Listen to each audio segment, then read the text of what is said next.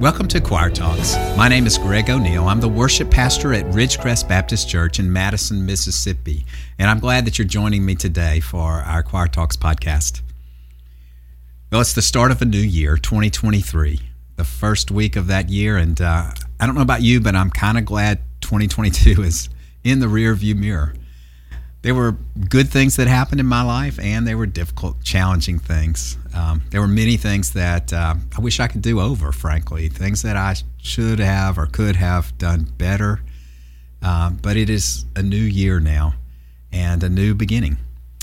If you listened to this podcast at all last year, you probably heard me reference the fact that I was reading through the Bible that was one of the good things of last year. I enjoyed so much reading through the Bible in chronological order this time, as opposed to just reading from page one to the last page. I read it in the order that it would have happened in history.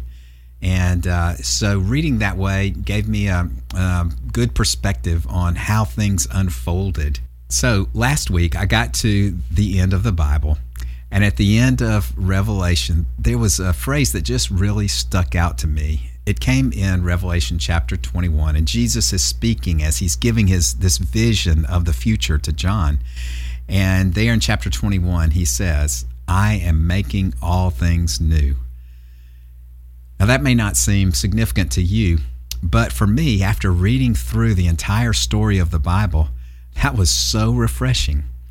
Uh, reading through the Bible, starting in Genesis 3 with the fall of man and and then the failure of all of uh, the various people in Abraham's family, the the failure of the ancient Israelites as they were wandering through the desert, their rebellion, uh, all of the the uh, judges who fell short, the kings who um, who fell or failed their country, and and the Israelites who didn't listen to the prophets and kept rebelling against the word from God that came to them came to them. Then even into the New Testament, all the people who missed Jesus or misunderstood his message or his mission there on earth through the early church and the struggles that uh, they had as they uh, processed all of what was happening and and dealing with culture and, and sharing the word and there's just an awful lot of failure on the part of men.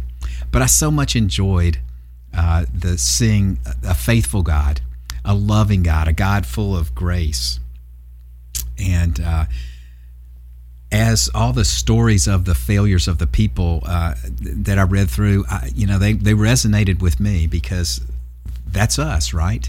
We fail, we struggle, we fall short of who we are supposed to be. And yet there's this faithful God, this God of grace that is there all along.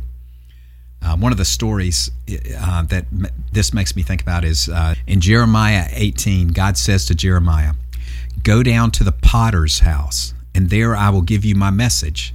So I went down to the potter's house, and I saw him working at the potter's wheel. But the pot he was shaping from the clay was marred in his hands. So the potter formed it into another pot and shaped it as best seemed to him. Then the word of the Lord came to me.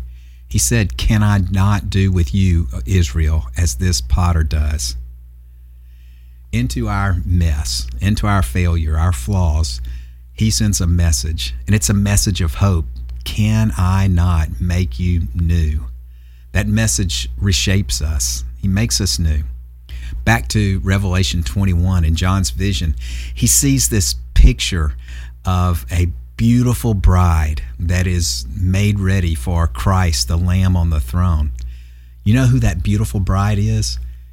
It is the church, the, those who struggled, who fell short, who failed so many times over and over. Now, here at the end, they are completely made new into this beautiful bride, this image of one that is carries the holiness of God and uh, and comes to be uh, joined together with the the perfect Lamb. We're starting a new year this week. And a new year is a good time to know that God makes all things new. No matter what happened in your life or with you in 2022, 2023 can be a year of grace a year of um, God changing you who you are into the image of Christ, and it can be a year of Him making all things new in your life. We have a Savior who makes all things new. So use this week at the beginning of this year to call on Him. Have a great week and have a great year.